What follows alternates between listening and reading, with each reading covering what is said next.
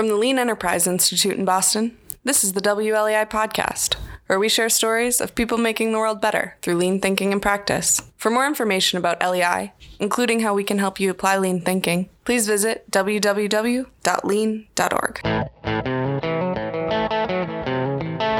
I'm Matt Savas, host of What's the Problem, a podcast where we talk about problems. LEI has learned that successful lean transformation begins with a problem to solve. So that's what we're here to talk about problems, from defining them to solving them. Let's get started. Today, I am talking to Dr. Carlos Frederico Pinto, CEO of IOV, one of Brazil's top oncology clinics. In the podcast, I'll refer to him by his endearing nickname, Dr. Fred. There are few more important problems to solve than the one Dr. Fred and IOV are tackling reducing the cancer burden. Dr. Fred walks us through three stages of transformation at IOV in service to solving that problem. First, improving patient care flow and quality, then, spreading a lean management system to enable growth, and finally, developing leaders in preparation for succession. Dr. Fred is emblematic of a lean leader, full of curiosity, humility, and resiliency, traits undoubtedly earned through his long, hard struggle to reduce the cancer burden. LEI is fortunate to have Dr. Fred as a speaker at its Lean Summit next April in Carlsbad, California. To register, head over to lean.org slash summit 2020. Well, thanks for joining us on the podcast, Dr. Fred. I'd like to get started by asking why oncology? Why did you choose to pursue oncology as a profession? And I ask because it's a point of difference. Of course, I am not an oncologist, but I could also never be one. Uh, my sister is a nurse in pediatric oncology, and through interactions with her, I've learned that I decidedly do not have the right stuff for oncology. I don't have the resiliency, I do not have the optimism for that kind of hard, challenging work. Uh, so, why? Why oncology? Why did you choose to pursue that? Hi, Matt. Thank you. Thank you for inviting me. And uh, well, I agree with you. Uh, oncology, nursing, and pediatrics is, is very challenging. But when I was in medical school, I really enjoyed to to interact with patients and to take care of patients that had chronic conditions. And at that point, oncology was very challenging there's a lot of science behind oncology as well, like new drugs, uh, mechanisms of actions of new drugs, and drug combinations, and and uh, upfront new new tests and genetic testings. Actually, when I'm as I'm growing older, I'm not having the chance to to participate on this new new very new stuff going on because I'm spending most of my time now managing but at that point, I was very interested in, in this kind of challenge. So that's how I, I jumped into oncology. And I, well, I, I really like it. I really like it. So a mix of caring for patients and also cutting edge science. So the mission that you and IOV have, as you've defined it, is I think um, well, not just me, but I would say the world would consider hugely important. You describe it as reducing the cancer burden. Um, what do you mean by that? Well, that, that's that's the mission that we set up like more than ten years ago. I think almost fifteen years ago. That said, well, everyone is touched by the, by cancer. Everyone has a friend, a parent or a grandparent or like a cousin that is touched by cancer. And the cancer burden is, is heavy. I mean, uh, it has huge financial impact in, in, in families. It's huge finan- huge social impact in, in the, the way of living. And I mean, it's a killing disease. People die of cancer. Cancer is the second most important uh, cause of death in most part of the developed world. So reduce the cancer burden is a it's a it's a great challenge. I mean, there are a lot of things that, that we a lot of stuff we can do to reduce to fight cancer by reducing its burden. Sometimes it cannot cure cancer, but reduce burden is it's good enough. You know, at some point along the way, in service to that, like you said, hugely important mission of reducing the cancer burden, you came across uh, lean thinking, and for whatever reason, it occurred to you that this could help solve this problem. Uh, can you tell us a little bit about that aha moment when when it occurred to you that here's a way of thinking, here's a way of managing people and organization to to solve this very hard problem of reducing the cancer burden? Yeah, it was like ten years ago that we were involved in, in trying trying to improve our system. Uh, we uh, we work in an organization that it's it's also serving the private uh, uh, healthcare system and the public healthcare system in Brazil, and we have different challenges. It's all challenging, but different challenges, and and we were involved in trying to provide a good and, and high quality care for our patients, for our customers, reduce their, the cancer burden independently if you're private or public care system. So at that point, we were facing a lot of challenges about uh, huge queues waiting like months to get access to cancer treatment. Uh, we had problems with the quality of, of care provided to patient, disconnection of care to our patient. And we started thinking about, well, we need to improve quality. And the first move we did was move into a quality program. I mean, like certifying our practice to, to a quality system.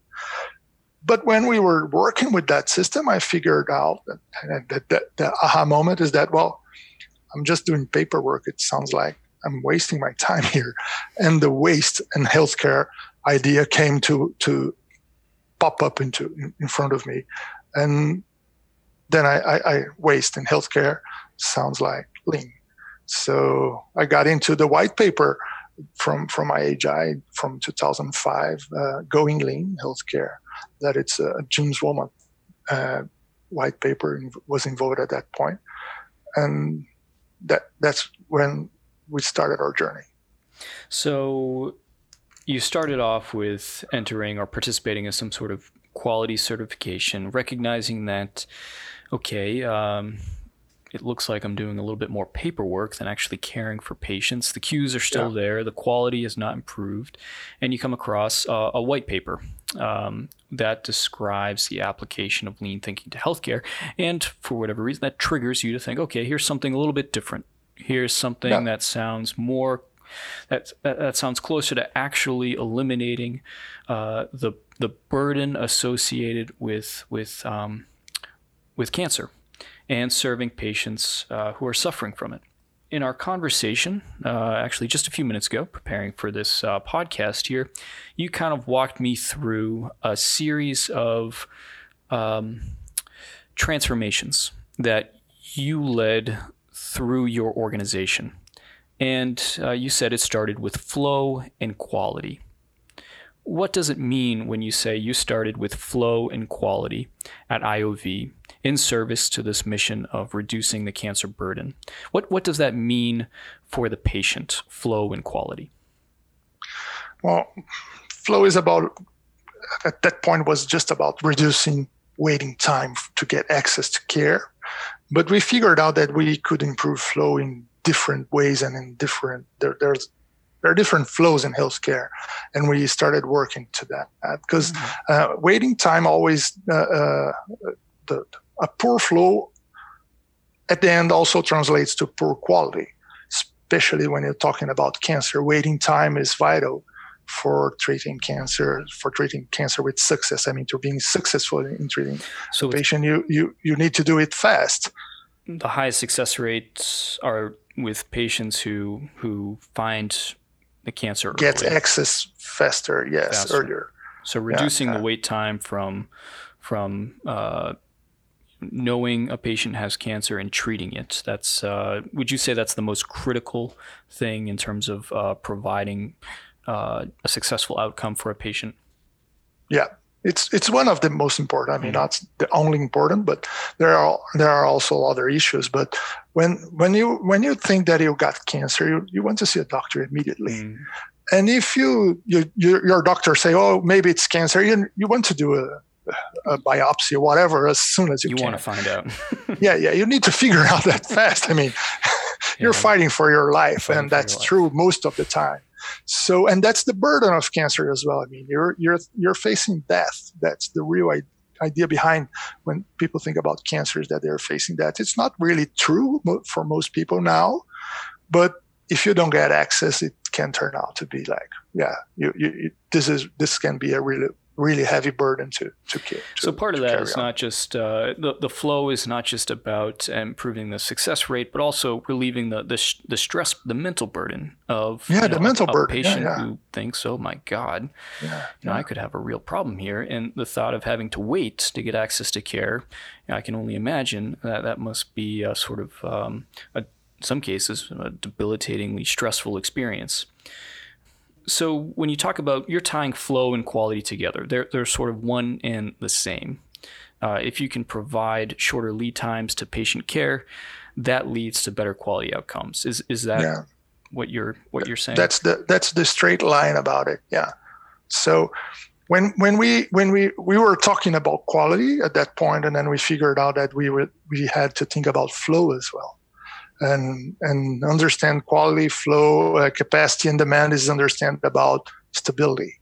So we just got into that that idea and started working. At that point i just got uh, john shook book learning to see. And and well let's try it. Let's do it. Okay so you got a copy of learning to see and you yourself uh, led some value stream mapping exercises can you tell us specifically what, what was the before condition that you were faced with, and what was the uh, future condition that you managed to achieve? Yeah, like I had a, one one one big issue for us was about breast cancer.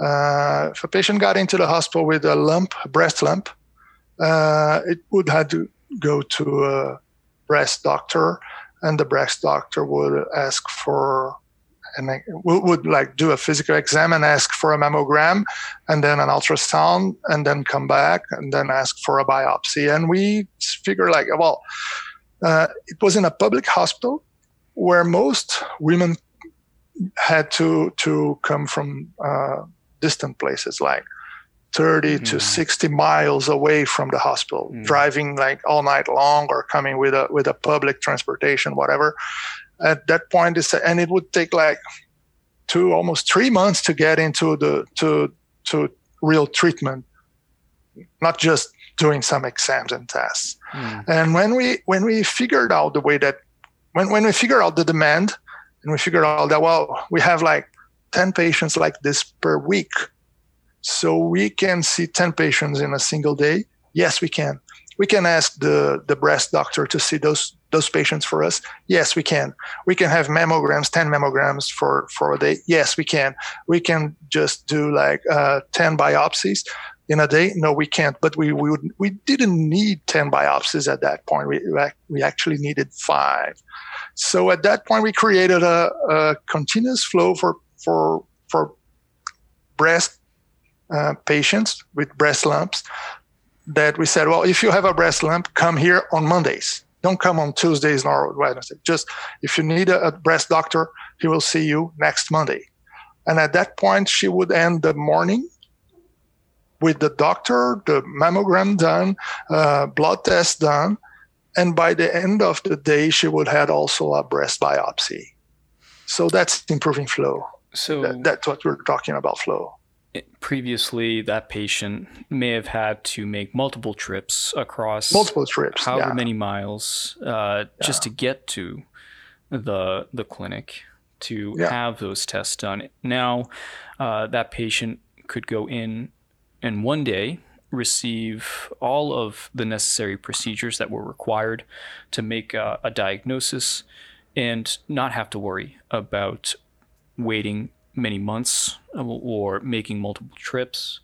Um, so, uh, uh, is there is there a is there a particular patient that comes to mind when you think about the impact that had on the quality of the the patient experience? Yeah, I have a lot of lot of patients that say, "Well, that was." Most of them got terrified in the, early in the morning and say, "Why, why, why they're taking care so fast. Uh, maybe I'm dying of cancer. the, the, first time they, they figure, oh, maybe I'm dying. And then we have to figure out ways to tell them, no, we're not dying. We're just trying to make it faster for you. So you don't have to come and go all the time. But uh, we made a lot of difference for, for patients that were younger because mm-hmm. we know that breast cancer in younger women uh, is more aggressive. Mm more challenging to treat. So we made it faster. We made it like uh, uh, earlier, and we we we I, I, remember at least few patients that we were able to to uh, avoid a mastectomy. So mm.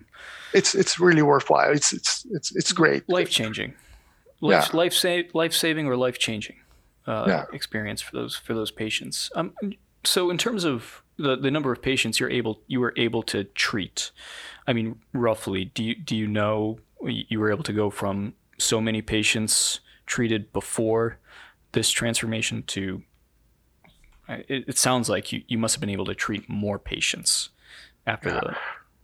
so that the, the the breast cancer challenge was one different challenge from the rest of what we were doing because uh, we when we started doing it was like a, a, an overgrowing problem. I mean, we figured out that well, we have a flow problem, we have to improve it, so let's improve it again and improve it again.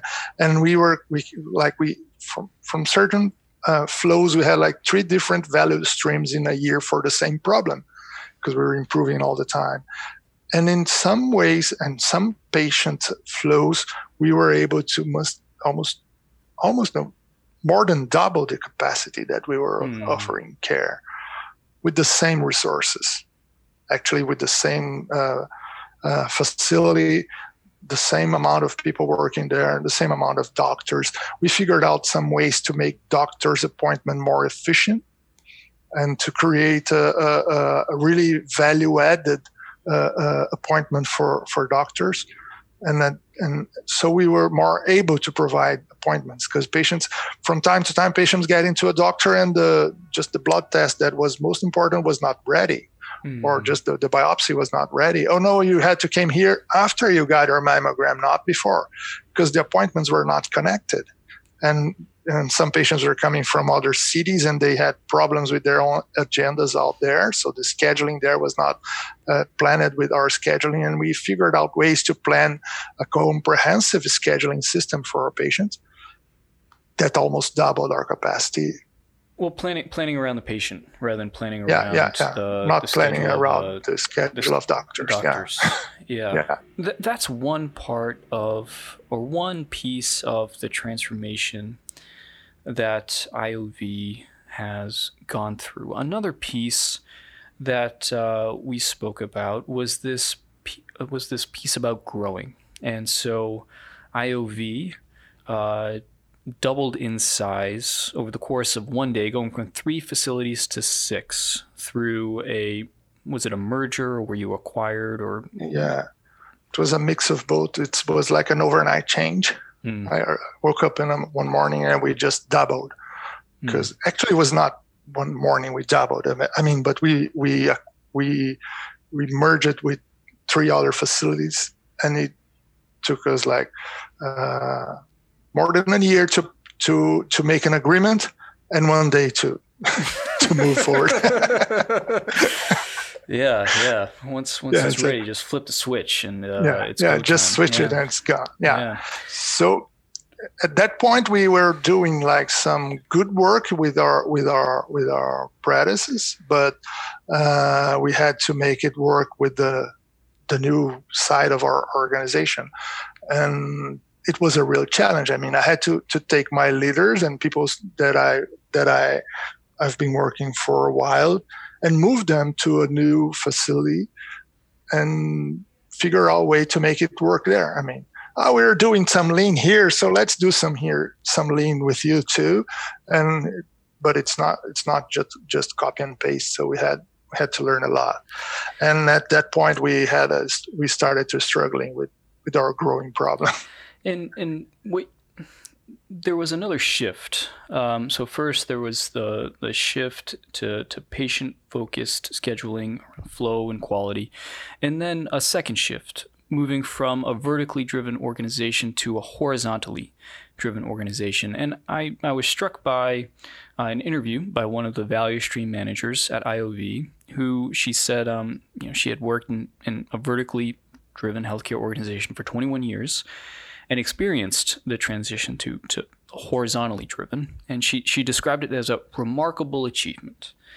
And, um, you know, what, what is, what is remarkable about that? What value did that deliver to patients in service to this, this larger objective of reducing cancer burden, moving from vertically driven to horizontally driven?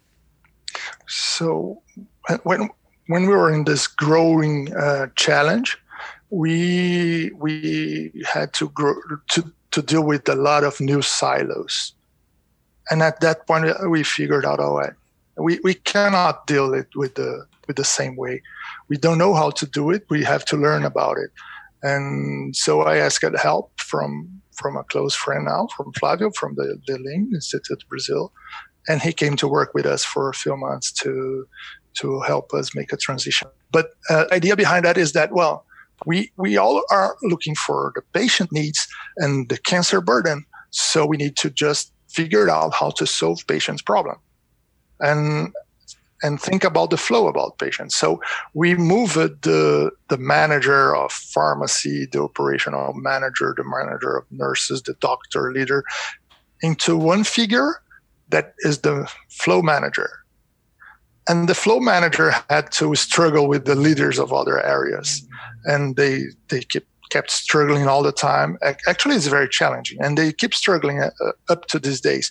But they are now, now understand that this struggle is about the patient's flow and has nothing to do about uh, power or leader or who is on command or whatever. It's not about it's just about patient. It's it's to see the patient flow what we say we used to say here from door to door mm. all the time and and understand what's better and what's the easiest and safer way to make it work.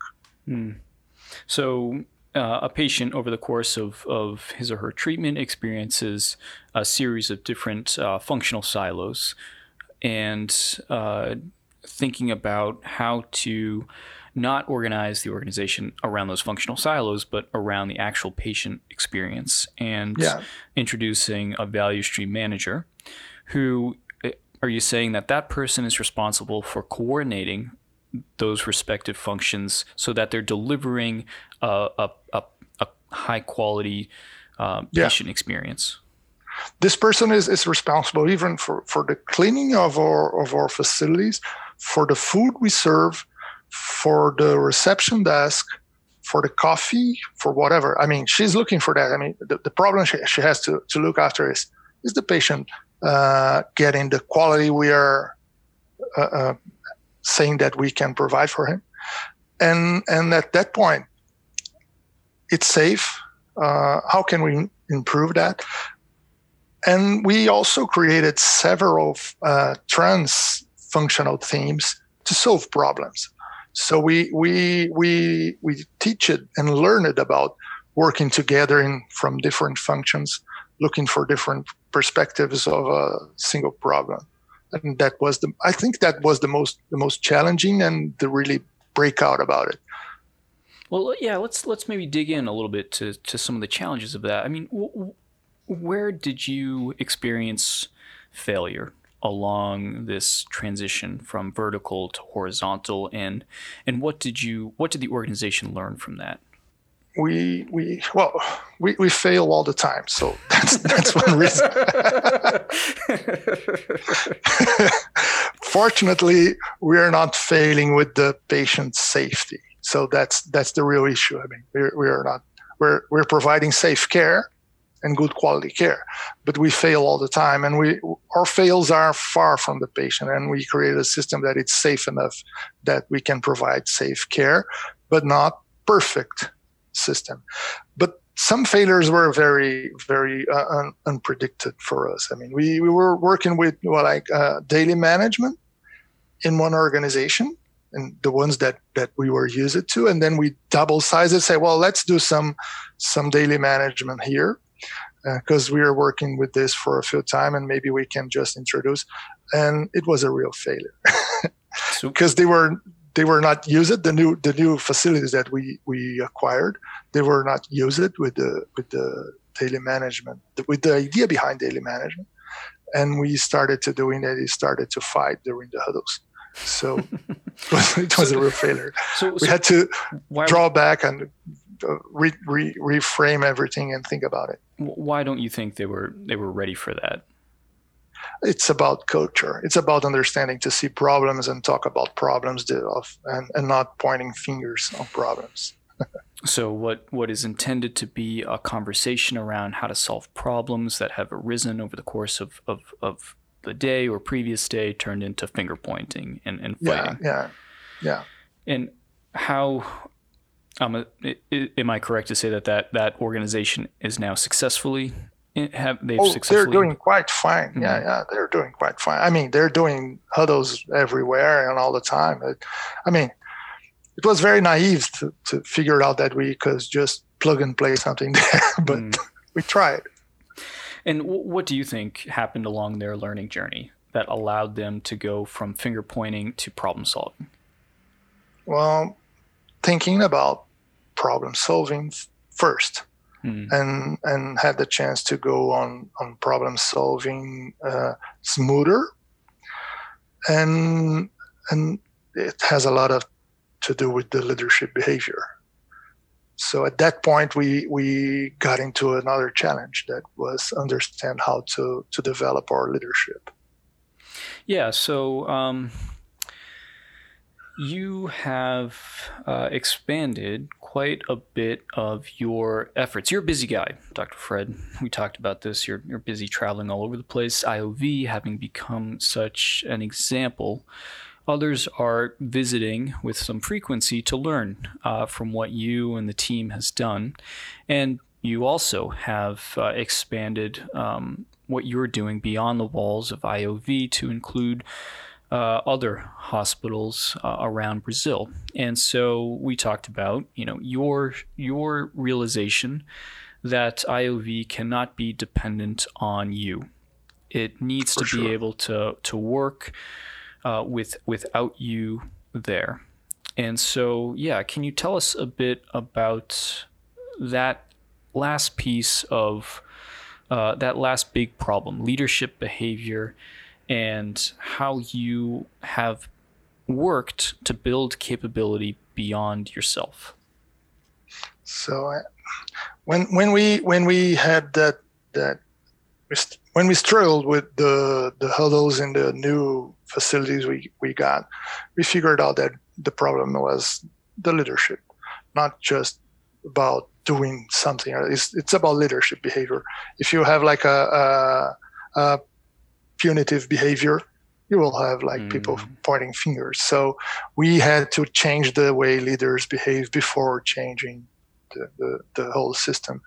And we started to work on our leadership. I mean, I, we, and at that point, I had the the clear uh, vision that I would not be here uh, forever, and I want I want IOV mission to be fulfilled longer than than I can there. So we started to work with the leaders of our organization, and we created like a, a training system for leadership uh, with with uh, leaders, uh, coaches, and trainees, and and doing doing stuff all the time on Gemba. No, no, no, no classroom, no PowerPoints, just Gemba training on leadership. And and then we started to do that the same stuff with other organizations uh, that we work with. Uh, we have some like being the public system here in, in Brazil, we have contact with a lot of public hospitals and public facilities, and they asked for help. So we started working together to to develop the these content with them, and and we've been doing it like for three years now. Well, um, that's uh, another important piece to this. So in in reducing the cancer burden, that that great mission.